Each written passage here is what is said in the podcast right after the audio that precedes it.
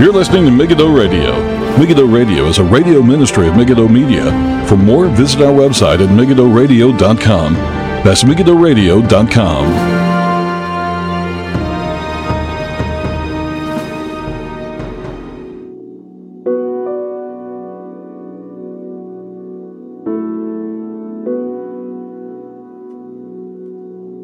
Welcome, everybody. This is Paul Flynn with Megiddo Radio for the beginning of February. I think it's 2nd of February I'm recording this. Apologies, it's been quite a while since the last program. And uh, next time I'm away, which is going to be in a few weeks' time again, I won't be in, at home. Um, I'm going to try and bring some way of doing podcasting on the road, so there won't be as much of a gap between this and the last program. I think it was been like two months since the last program. So apologies for that. Um, could have could have brought some equipment with me. It may not sound as good on the road, but there's a few things um, that I've been sitting on for a while. And uh, in regards to, we're going to be looking at the authorized version, otherwise known as the King James version, and uh, recent fairly recent article. I don't know when this was published exactly. This is called Practical Reasons for Retaining the KJV by uh, Dr. Joel R. Beeke. Um, most people know who Joel Beeke is, and uh, we'll talk about that in a second. And I think usually, whenever Joel Beeke speaks on anything, it's very well thought out and uh, very, very carefully. He doesn't just say things willy nilly, and uh, I always appreciate his ministry and I have for years and years. I mean, probably since back in 2010. So it's one of the reasons it caught my attention. And also, the topic is something that I've been meaning to do more on. I haven't done much on issues of Bible translation over the years. I've done stuff in the past, but I'm trying to get back to it again and uh, make it a more constant thing because it is a very, very important issue, something that is uh, being challenged left, right, and center. Especially if you if you have a conviction about using uh, the Textus Receptus and then using the best translation available from the Textus Receptus, uh, which I believe is the authorized version, or otherwise known as the King James version. So, um, hopefully, you're all doing well in the Lord. And um, if you've got any questions, Megiddo radio at gmail.com. That's M E G I D D O radio at gmail.com. So we're just going to get get straight into it and just um, look at what Joel Beeke wrote on on this and uh, something I've been sitting on for a few weeks. So we'll get into it. Number one, the practical reasons for retaining the KJV. Number one is the standard text of the English Bible. So this is going to be more of a historical um, argument. And I'm going to go through and maybe comment a little bit on what Joel Beeke says. I think I agree with 98, 99% of this. This is not a criticism. It's um, one of those areas where I don't agree with myself from a couple of years ago. So there's there's areas in which we'll all get to the same place, as in we'll all believe the same thing, but we may have slight nuances of how we defend it in different ways. Um, but uh, Dr. Beeke writes, it is wise to choose the known over against the unknown. The weaknesses and disadvantages of a particular version of the Bible cannot be assessed apart from a, a thorough trial of daily usage over several years. Many who welcomed the new international version with great enthusiasm when it when it first appeared in 1973 are now prepared to admit its serious weaknesses as a translation. And uh, so that's the first paragraph. Just going to comment on that. And it's true. You know, there was a time years ago when the big translation was the NIV this the purpose of this podcast is not to trash any particular translation, but I want to point out some principles with the help of this article and other things as well to help you navigate through what has become a lot of chaos today and it has been very it hasn't been good for the church And we have a situation where things are, translations are very individualized.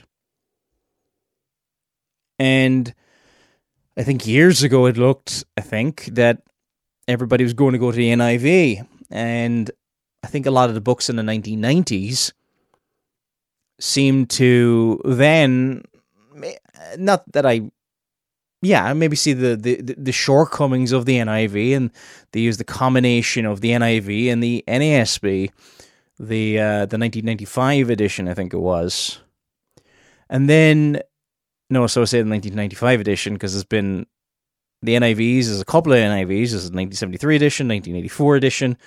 What is it? The 2011 edition. NASB has changed a bunch of times. Um, different editions of it and um, then the ESV is all the range now, and you know the different editions of that that's changed over the years, and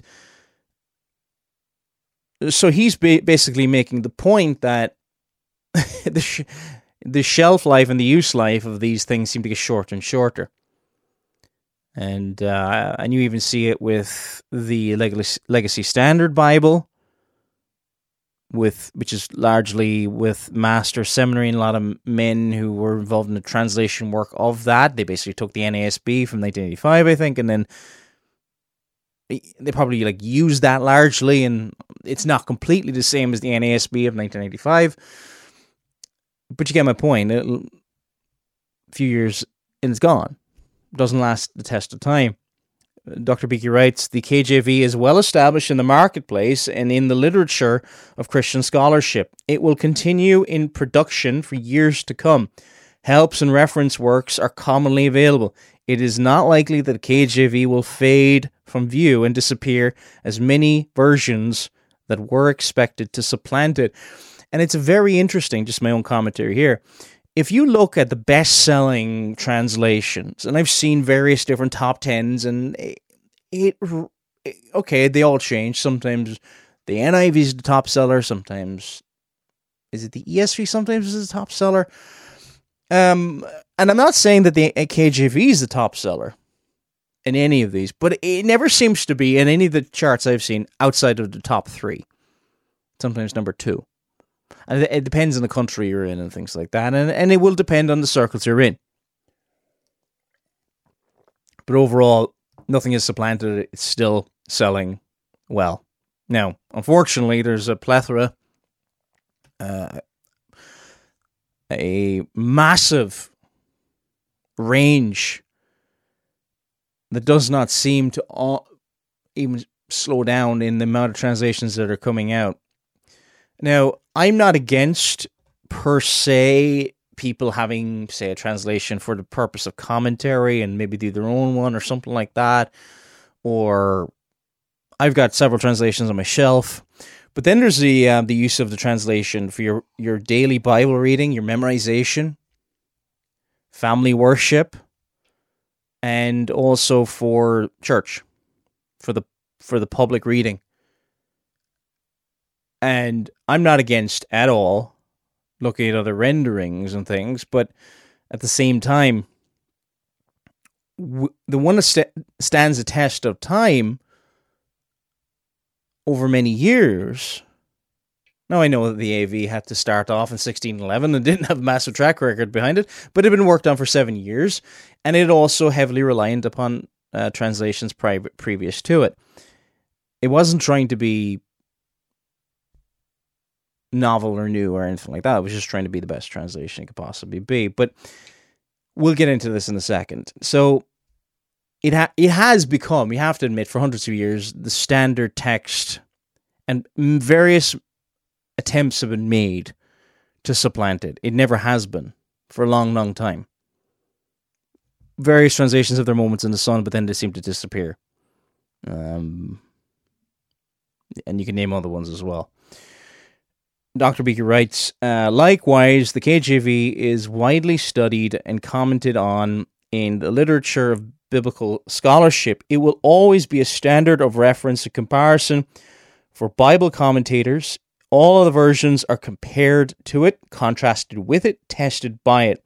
Campaigns to sell other versions must attack it or else claim that a particular new version is just like it. The same cannot be said of any other Bible version. And it's true. Now, I think what a lot of new versions will almost claim, and they make too much of this, is almost like that English of today is completely different to English of 300 years ago, or the English that is expressed in the authorized version. And the, fact of the matter is that has the language has the language changed? Of course it has, but it, the language is always changing. The language language has changed in the last 20 years to varying degrees, as it sometimes it's just kind of deteriorated in places. Certain meanings of words have slightly changed over the years, but by and large, the English of the last 400 years, 500 years, in fact, is what what linguists will call you know modern English. Now, there's Middle English. If you want to compare it with older English that really is unintelligible and different and would need work on it, well, look at something prior to William Tyndale. Maybe the translation done by uh, the Wycliffe translation, done in 1382. You can dig that up online. Um, I think like things, classical works like this is nothing to do with the Bible now, but Beowulf and things like that.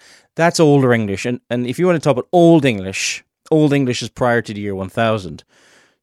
So the only real thing, apart from maybe a few words here and there, but you'll have this in any translation, by the way.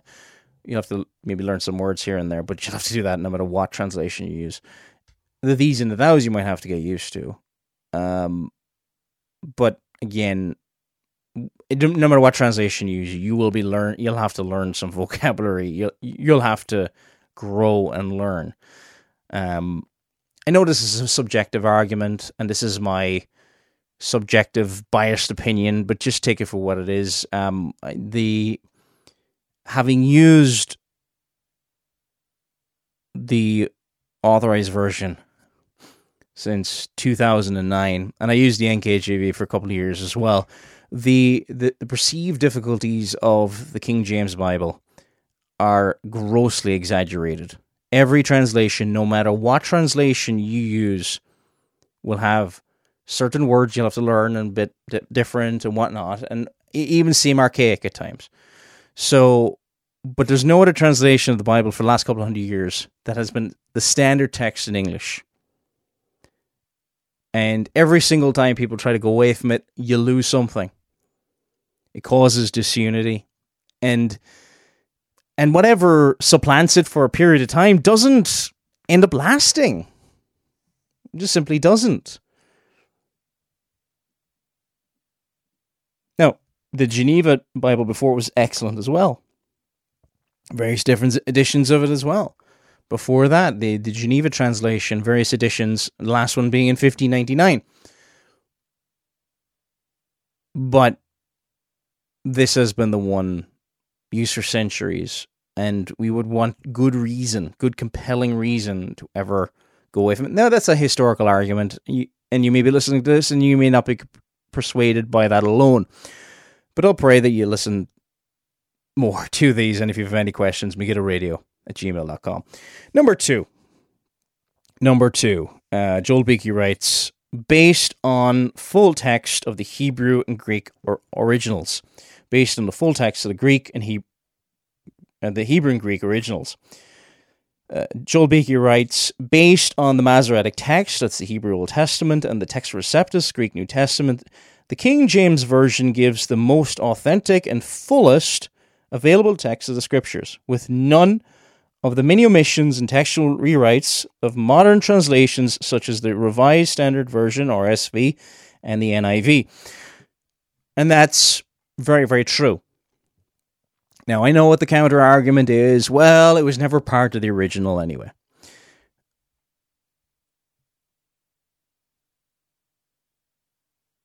When we start claiming that, we're entering into dangerous territory. What do I mean by that? For example, one area that's commonly contested is Mark chapter 16, verses 9 to 20. And there are a number of people today, John MacArthur included, and by the way, I, I appreciate John MacArthur's ministry. B.B. Warfield rejected this as well. So, me pointing out these people, I am not saying that these people are wicked, evil, and wrong.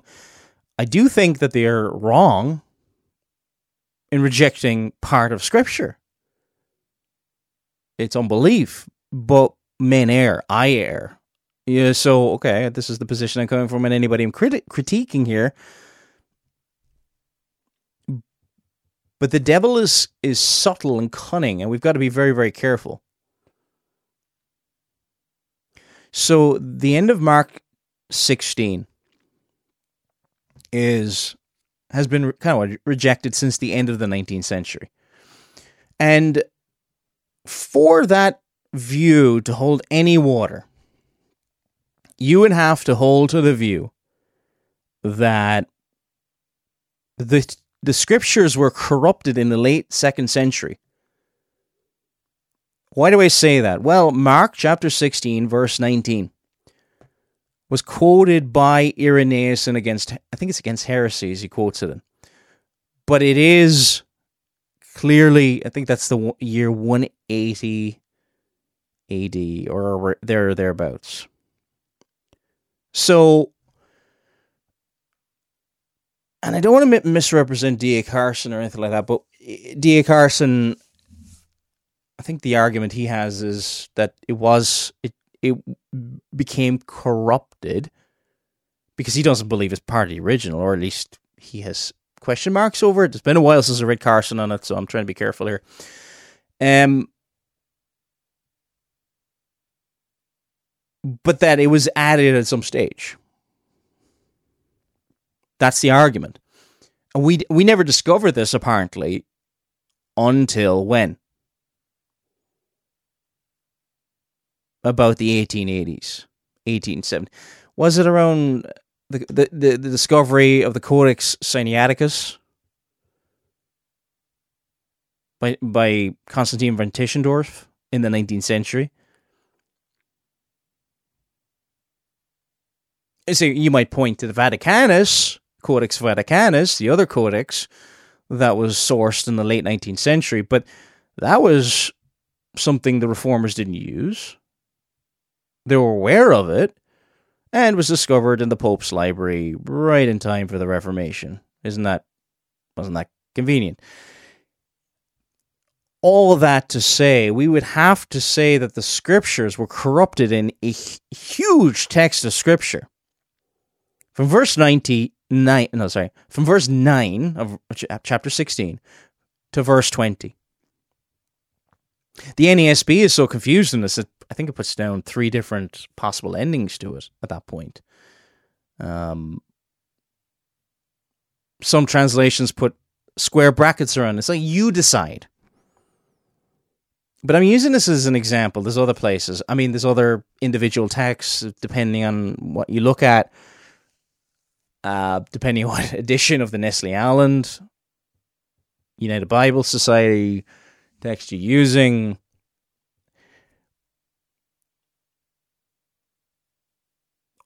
But it is a an edited and different text. The Greek underlying text. Now you might say, well, Mark 16's in there and you have to make up your own mind. That's probably more textual criticism. But there are I've seen I, there's a new text. It wasn't. It came out from Tyndale House, and it, it takes out the end. It takes out the beginning of John eight. Long and the short of it, whether it's the comma Johanneum, which is uh, First John five seven, and these three are one: the Father, the Word, and the Spirit. That text in First John chapter five, verse seven. It's really like part of one verse and part of another verse, but or whether it's the beginning of John 8, or whether it's the end of Mark 16, or whether it's um, a load of other texts that are taken out at various points and put back in, depending on the editions.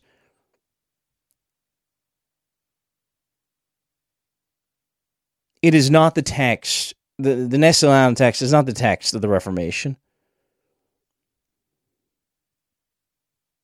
So it's not the full text that the Textus Receptus is.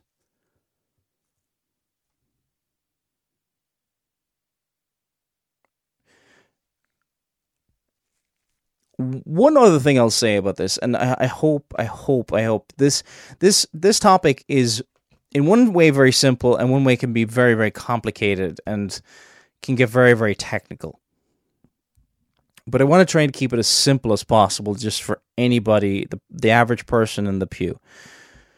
As Francis Turretin in volume one of his, his systematic theology, the Institutes of Elenctic Theology, I think it's called, um, he argues that if the beginning of John 8, 1 John 5 7, and the end of Mark 16, Mark 16 verses 9, 9 to 20 are not part of the text. That is a corrupted text, and that is impossible. I'm paraphrasing his argument here. But that was the understanding of the reformers up until around the time, probably 19th century, started changing. It started changing around Princeton. You're going to see a different opinion with A. Hodge and all those guys. Sure and uh, you know, and a lot of people like the Princeton guys, and they're usually excellent. But it went the direction it went eventually, and I think the view of the text didn't help.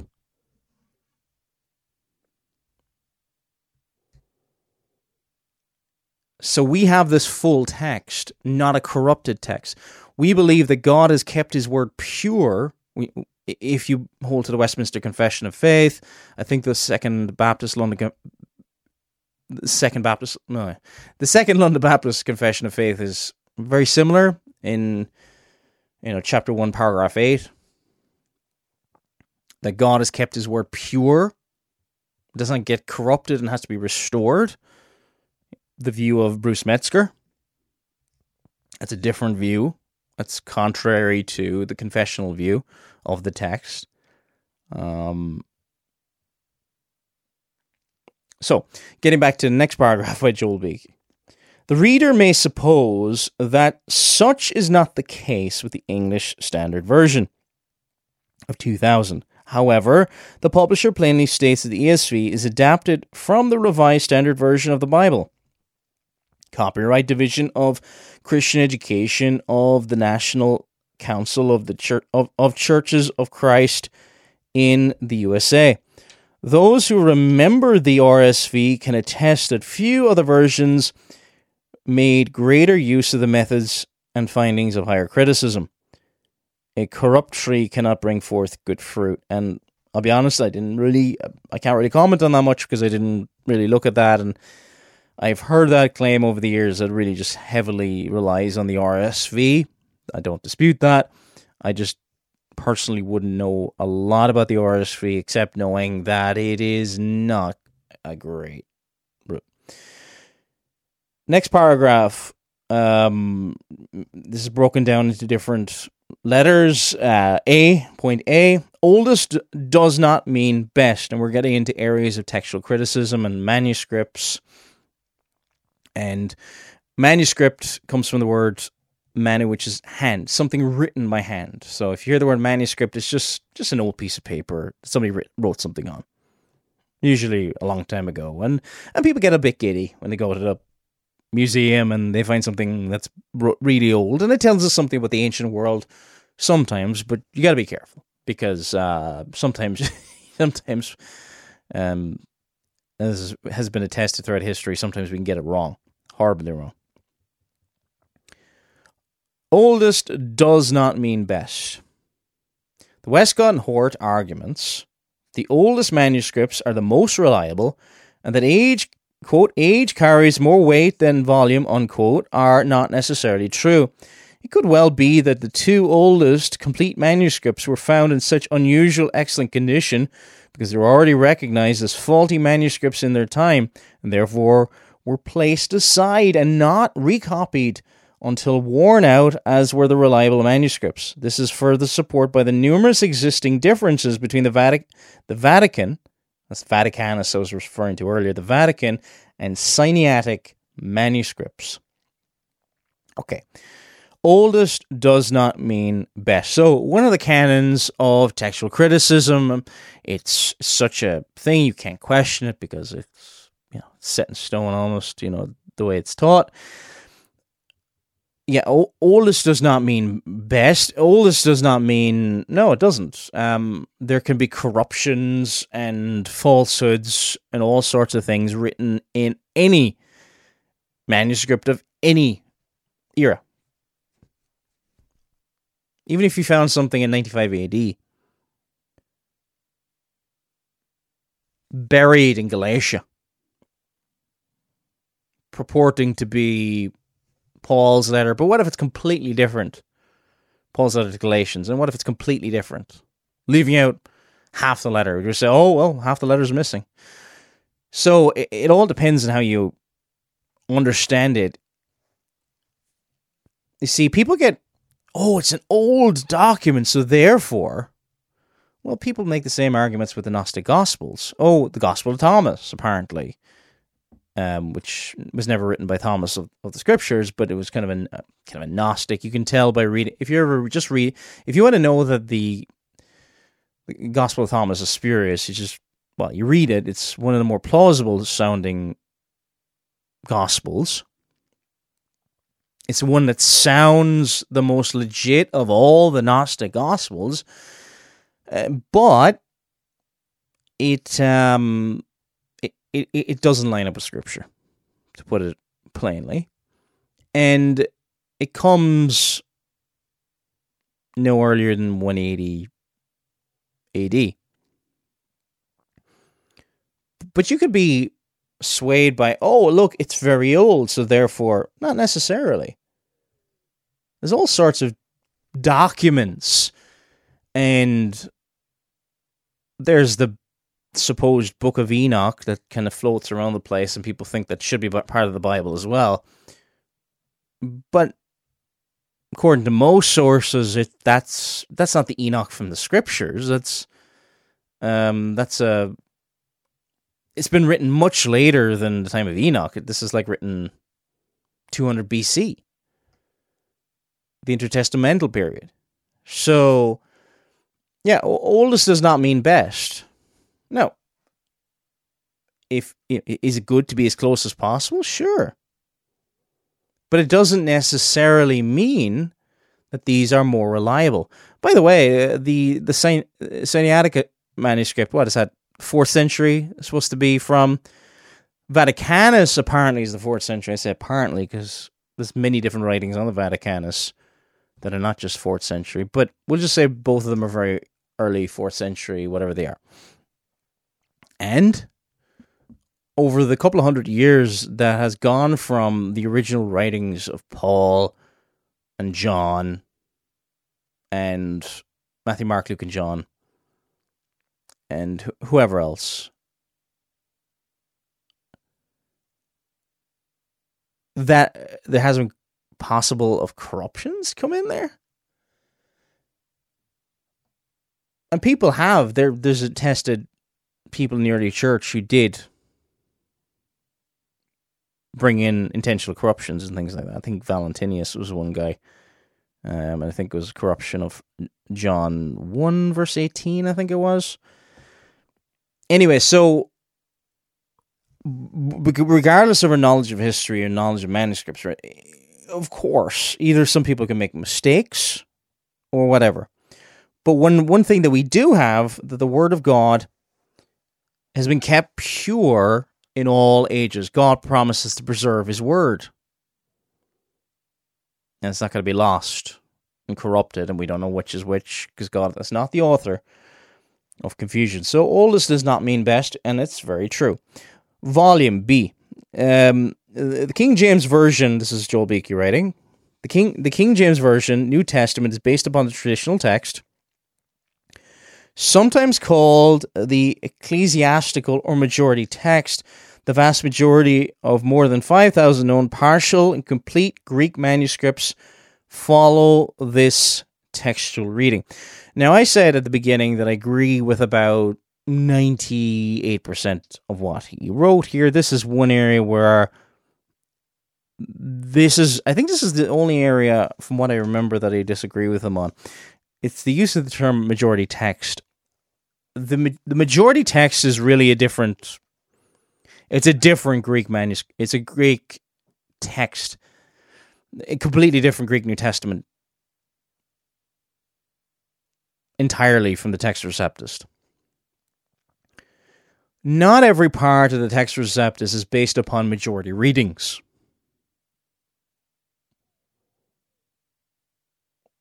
Most of it is. You know, most of it is supported by the majority, okay? Um, that would be the Byzantine. And yes, majority ratings. but the majority text was a Pickering, and uh, it's fairly recent. I think it was like in the 60s and 70s. No Bible translations have really been based upon it. A number of the guys who were involved in the New King James were quite favorable towards the majority text. The majority text kind of counts manuscripts. It rejects First John 5 7. And it has something very, very similar. The majority text view of Scripture is something very, very similar to it that the Nestle-Aland. It won't be as prone to as many changes and everything else like that.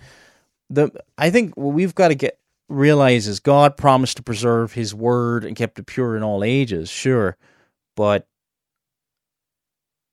He doesn't say that the you know the majority of manuscripts that survive to the 21st century will all have this reading.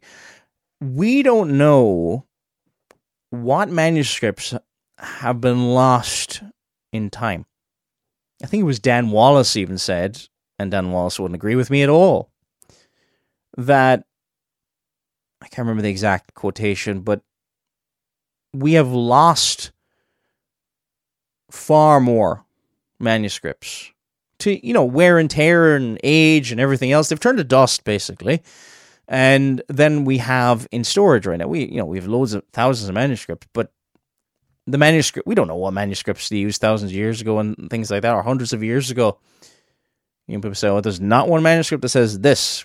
Well, uh today, yeah, maybe that's the case in one or two verses, but I think we've got to be a little bit humble that we don't we realize that we don't have everything that the King the King James translators had. I mean, of co- yeah, of course, it was the basically the Textus Receptus, and probably based upon was it fifteen ninety eight Beza edition.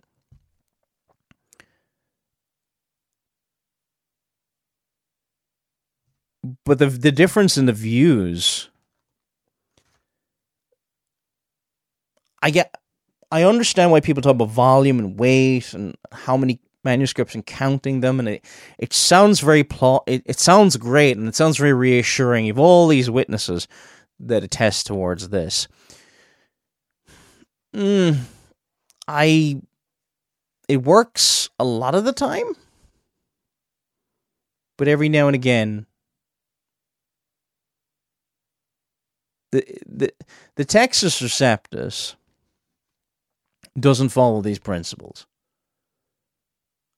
When John Calvin was convinced the first John 5 7, the Comma Johanneum, um, which is the text, get it up there in front of me. First John 5 7. For there are three that bear bear record in heaven uh, the Father, the Word, the Holy Ghost, and these three are one. There are three that bear witness in earth the Spirit, the water, and the blood, and these three agree in one. Part of that is missing, okay? Part of seven and part of eight is missing. It's gonna grab it's gonna grab a new a new translation just to show you what I mean in case people aren't aware of this. I'm sure you are.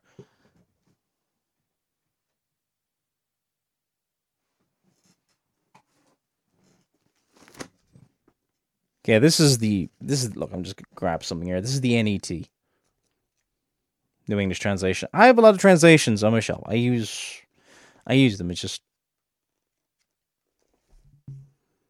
I would just never would never use this from the pulpit because it is inferior for a multitude of reasons. So, um, First John five seven, First John five seven and eight.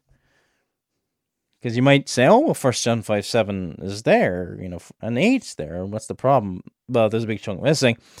The NET seven and eight says, "For there are three that testify, the Spirit and the water and the blood, and these three three agree are in agreement." It's a little bit a little bit overly dynamic there, but that's part of. Um, for there are three that bear record, isn't it? For there are three that bear. For three that yeah, for the three that bear record. After that, in heaven, the, the Father, the Word, and the Holy Ghost, and these three agree in one. There are three that bear witness in earth: the the Spirit, the blood, and the these things agree in one. Whereas this, oh, I always get confused with this. The three, yeah, it, it it it's back again with this the spirit and the word and the blood. First part of eight is missing as well. For there are three that bear witness in earth. Okay, so that does not follow those. Pre- yeah, in, in other texts and everything else. So I would say where God has kept it preserved it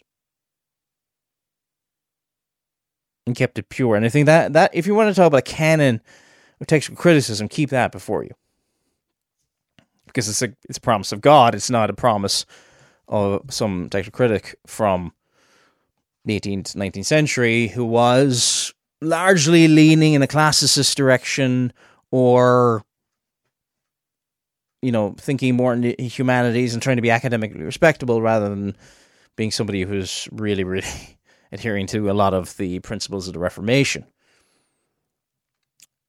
Joel Beeke writes, see church history, the received text. So that's the only place where we would just disagree. Just that part, the volume thing.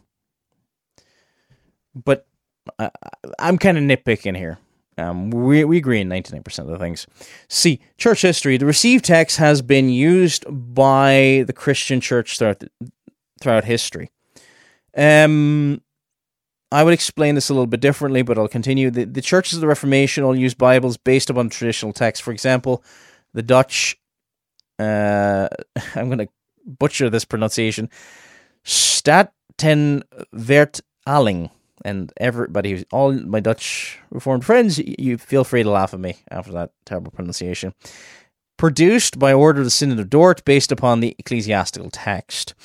I would just explain like it's not that the very very edition. Yeah, by the time of the Reformation, received text. Earlier Greek, the readings found in the received text. See, it can kind of get confusing because, you know, as I said, the received text used throughout the Christian church throughout history has been used. Yes, that's true. If you want, eh, rather than we just the the readings found in the Textus Receptus have been used throughout church history. Just to be very very precise, okay, in this because I just know I've read too much of the other side, and I know the way that they will often counteract that, and it's true. What he's saying is true. Uh, point number three. This is on a different section. Joel Beeke writes a more faithful method of translation. Now if you're not convinced and you're somebody who disagrees with me up until this point, I don't think that this will maybe convince you. I'm not sure, but we'll look into it a little bit. If a more faithful method of translation, the KJV employed a method of verbal equivalence, word for word, rather than the method of paraphrase or of dynamic excuse me, equivalence, meaning for meaning used in the NIV. The result is the KJV presents what biblical authors wrote, not what a translator committee think they meant. This can be kind of tricky because when you're dealing from one language to, into another, some idioms or some phrases don't lend themselves to going from one language into another. And there are some difficult decisions. The King James, no translation is completely word for word and wooden. Right? What he's saying is true, but it can be just a little bit overly simplified. Um, there are times when even the NIV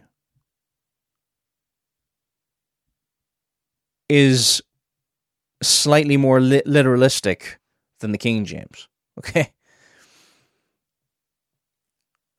But generally speaking, what the King James seeks to do is go word for word, and it is far more faithful to the text and closer to the text and literal. And there are those times when to translate it literally is misleading.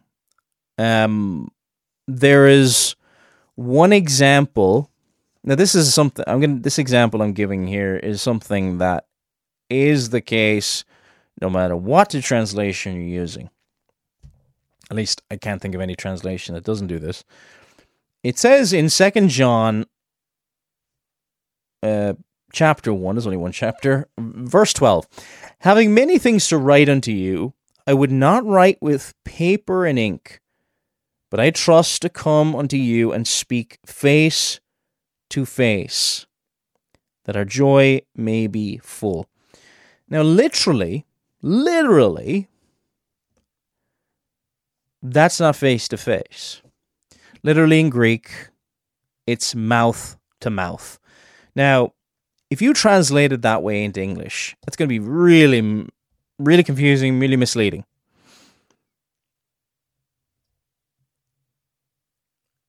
So the the King James does it sometimes. It does it sometimes with God forbid in Romans. Me genoito, which uh, you know may it never be so. You know the it's the strongest rejection of something. Okay. There are exceptions to this, of course, because there's no exact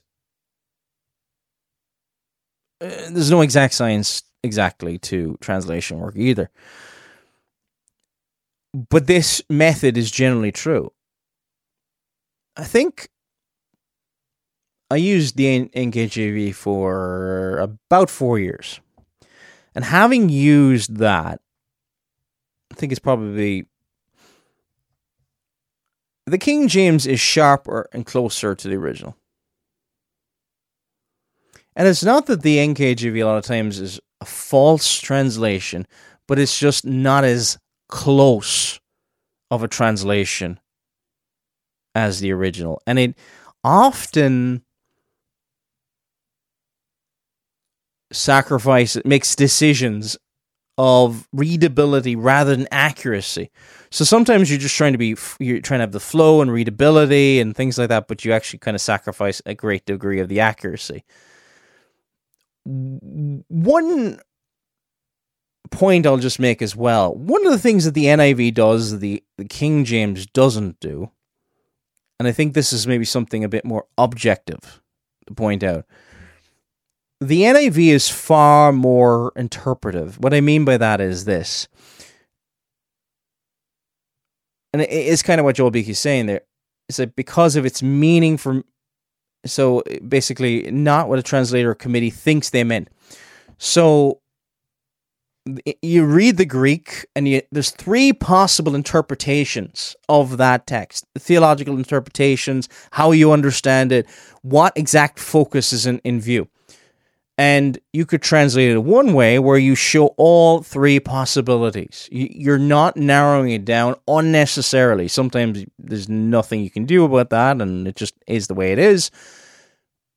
But sometimes so that's why you, you stick word for word. You, you're as much you're copying the the order of the words as much as possible. Sometimes you just can't. You're sticking to the grammar and the layout and everything else as much as possible, and the idioms and the phrases as much as possible. But the NIV usually interprets and takes all that, which is why people find it easier to read because it's basically here's what it means rather than what it says. You see the difference? It's really taking away the work. One thing I did notice as well, that he's comparing the NIV and the King James. Even I noticed, and this is just one example I can think of off the top of my head gird the loins of your mind. A lot of new, like the NASB, even, which is kind of supposedly very literal, makes the decision to translate it ready your mind. Now, is that what it means? Yeah. But a translation should not be involved in interpretation. It should be involved in translation. The interpretation should then be left to the reader. And there's a sense in which the translator needs as much as possible. I know there's times you can't do this. There are, and people will think of examples who are very, very skilled in this. But as much as possible, the translator is to get out of the way. And I'm not saying that this isn't hard. It is very hard. By the way, we already have an excellent translation, so we don't need to reinvent the wheel. We have the authorized version. So it's pointing, it's translating word for word and not giving you what it, here's what it says, you know, here's what it means.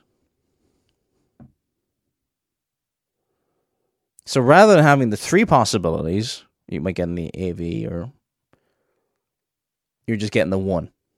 What that specific translator thinks. So you're also being shaped modern day theology, which is probably not very helpful. Um, but people have gone away from the NIV recently. I mean, you can bring up the NIV. A lot of the NIV is not near, in certain circles that I've come across anyway, is not nearly as popular as it used to be. And I'll be honest, it's of all the, if you want to use the word conservative translations, it is by far my least favorite because it is so different, so interpretive, and so in so many areas, it's it is just a poor translation. Number five, this is uh, Joel Beeke rating this a more precise idiom. Often attacked at this very point, the King James Version actually is more accurate and helpful translation precisely because of the archaic pronouns thou, thy, thee, etc. Both Hebrew and Greek distinguish clearly between the second person singular, thou, and the second person plural, ye and you. In many statements, it makes an important difference. John 3 7, example John 3 7. In a sense, it is correct to say that in praying, the Lord Jesus used thou. God is one, not many.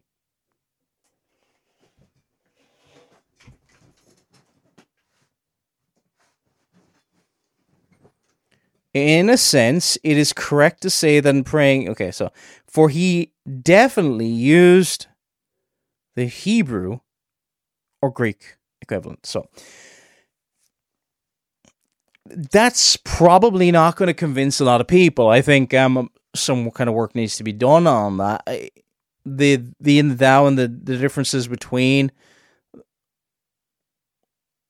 I would even dispute the words archaic. The and thou was never that common hundreds of years ago. One of the re- like so the singular and plural that's a good argument for it, and it look it doesn't take much learning to get there. But one other argument is as well. You'll notice this with prayers. Thou and thee is far more for- formal and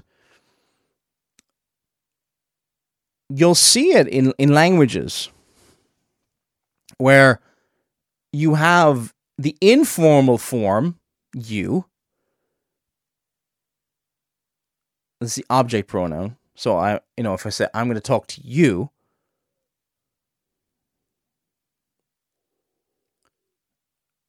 or if you say I, I will speak unto thee. You say, well, we don't speak like that to your friends. No, you don't speak like that. But if you notice translations, older translations out of, I was listening to a documentary, um, and there was a a ruler who who lived about what was it? It was I think it was it was it was a documentary on Joseph Stalin, and there was a translation of it, and I, I always remember it's like, and the translation in English was "unto thee." This this is a translation he done a couple of decades ago. Unto thee, or Stalin, or something like that. And this has nothing to do with I don't I don't know if it, they were treating him like a deity, but you'll notice a lot of respect is carried when you refer to and use thee and thou. And that's kind of been lost in English. And I wonder if, for a long, long time, I wonder if the royal family are ever referred to in that way up until recent times. But there is, there is, there's there's two good reasons to retain the these and thous and distinguish in single and plural, but also in terms of respect in how we speak to God. And I just think we, whatever the language we're using, if you speak English, you speak French, Italian, Russian, whatever, you use in that language the most reverential language to speak unto God. And there's prayers in the Bible as well. So th- this is important when it comes to that. And yeah, so let's get on to our next point. Number six, Joel Beeke writes, the best liturgical version. The KJV excels as a version for public worship. That is why it has been so widely in the churches, used so widely in the churches. The requirements of the sanctuary are not those of the classroom.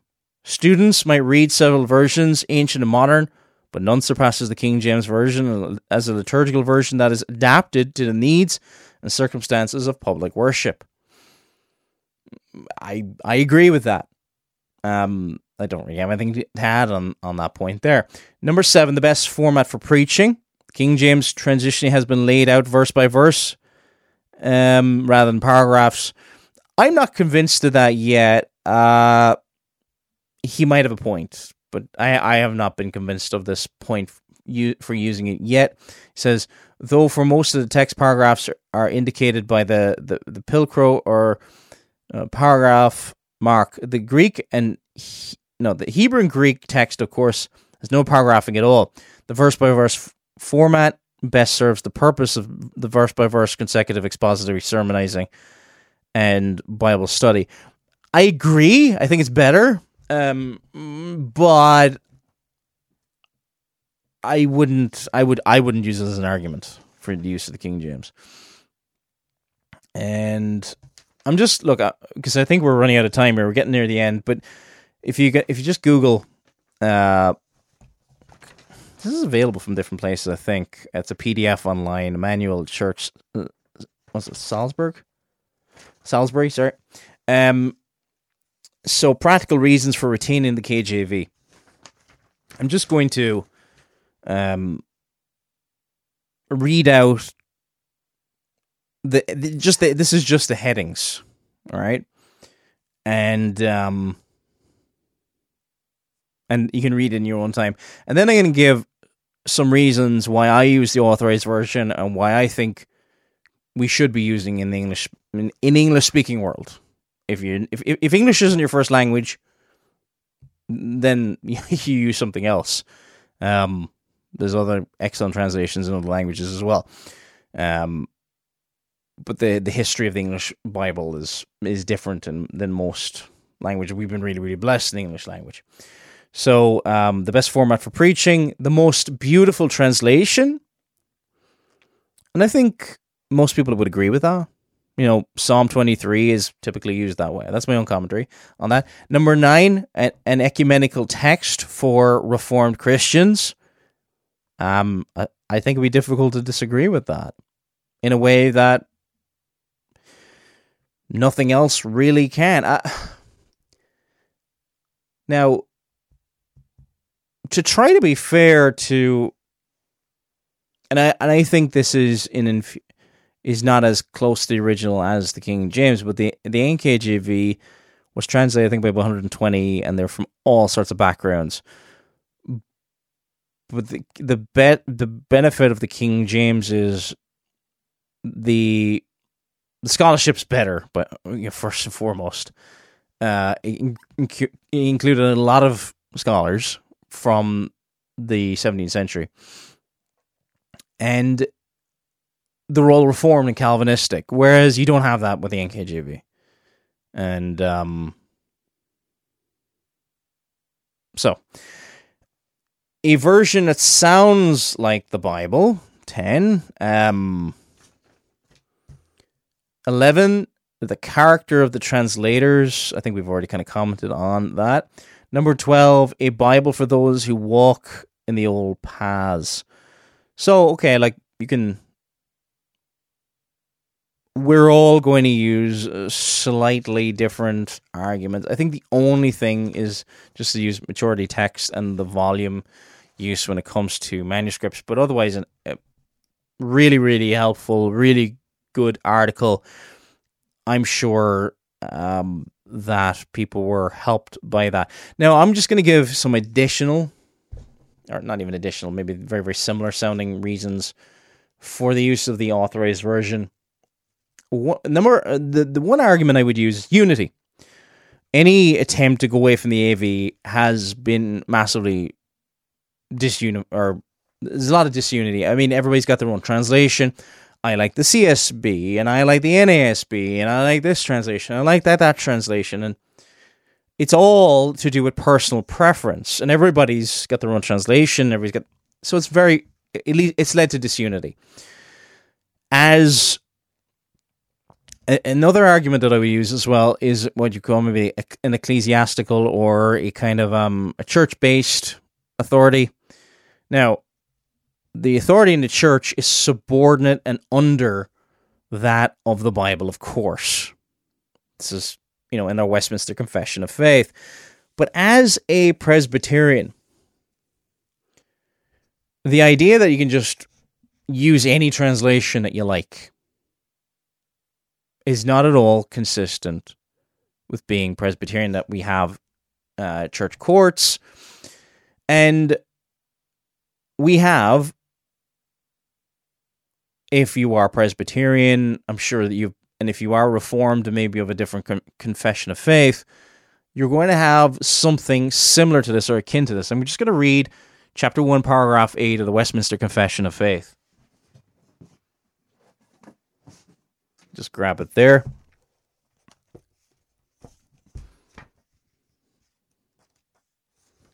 So, paragraph 8 of chapter 1 of the Westminster Confession of Faith the Old Testament in Hebrew, which was the native language of the people of God of old, and the New Testament in Greek, which, uh, which at the time of the writing of this was most generally known to the nations, being immediately inspired by God.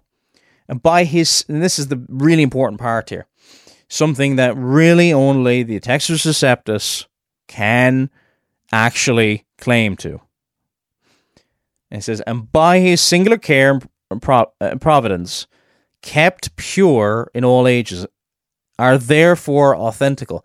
So, because this has been kept pure, it is authentical. It is actually the word of God. For verily I say unto you, till heaven and earth pass away, now one jot or one tittle shall in no wise pass from the law, till all be fulfilled. Matthew 5, verse 18. So, and talks about translation as well. Just skipping on a little bit in this paragraph, but though, but because these original tongues are not known to all the people who have right unto an interest in the scriptures and are commanded in the fear of God to read and search them, therefore they are to be translated into the vulgar language of every nation which they have come. And you probably say, oh, that's not the King James. It is the King James. that is the vulgar tongue. That the word of God may dwell perfectly in therein. Now, now I, I mentioned church authority. So we need, we need what has been allowed for use. If you look at the the directory of public worship, the directory of public worship was adopted in 1646 by an act of the General Assembly of the Church of Scotland and was drawn up during the Westminster Assembly for the purpose of unity and uniformity of worship in the three kingdoms of Scotland, England, and Ireland. And in this, it makes reference to what is to be read in the public worship of God. It says this in, in of public reading of the Holy Scriptures. It says in one paragraph under this, it says all the canonical books of the Old and New Testament, but none of those which are commonly called apocrypha, shall be publicly read in the vulgar tongue, out of the best allowed translation. Out of the best allowed translation, distinctly, that all may hear and understand. The best allowed translation. The problem is with the NKJV, that is that's Thomas Nelson. That's not a church court deciding what is to be used.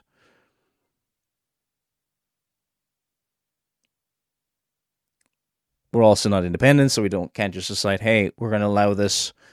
No, this is the best allowed translation.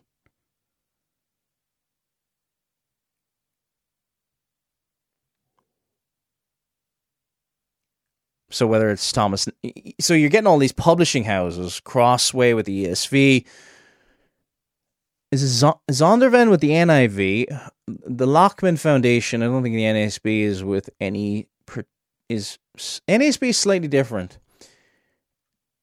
And the the Legacy Standard Bible is kind of with an independent church. But you don't have an ecclesiastical court that has looked into these things a lot. I believe it is the wisest thing and to keep if we're Presbyterian to the Second Reformation attainments and the use of the best allowed translation, i.e., the AV. Now, there's other arguments you could use as well. Of, I do believe that the AV is a better translation than the NKJV. Also, you could point out the oracles of God in the Old Testament given to Israel. I think it's like Romans chapter 3, verse 2 it's been given to the church. It's not been handed over to academia. It's not been handed over to publishing houses. So when we're choosing what to use, we need to go with what is faithful and trustworthy. Um, history and use, we've kind of already talked about that. One of the arguments that's often used as well is like it just makes it sound like, well, nobody uses the AV anymore. This is not true the AV is still massively popular, and in all the attempts to supplant it, it has not gone away. And no one translation has taken its place. So again, you go back to unity. And I ask you the question Has the English language changed that much in the last 400 years? Now, you may say it has. But I will point this out to you that up until I don't know exactly when the last translation start stopped using thees and thous. It might have been the 70s with the NIV. It might have been the 1960s when the NASB, the New American Standard version. But if you look at this, um, surprised me when I discovered it that the American Standard version, which was the American Standard Bible, that used thees and thous. This and this was translated was a little bit over 100 years ago. W- were thees and thous common back then? The, and again, to go back to the the reason I, I, I talk about this, this was not common language, but I think what's gone out of the English language is respect, respect for those in authority, respect, and we we've almost. I would argue these are not archaisms. They're just not. They're just. They're still in the English language. We just don't use it. And I would argue, not as a linguist, I'm not, but I would argue that we've lost much, uh, lost the use of much of the language in terms of respect. And I think, even just from an English language point of view, we need to revive it a little bit. If you look at William Tyndale, an excellent, known as an excellent linguist, a brilliant translator, and one of the things that it did, it elevated the use of the English language. So we should use when we're addressing God, in the translation we use, everything else like that.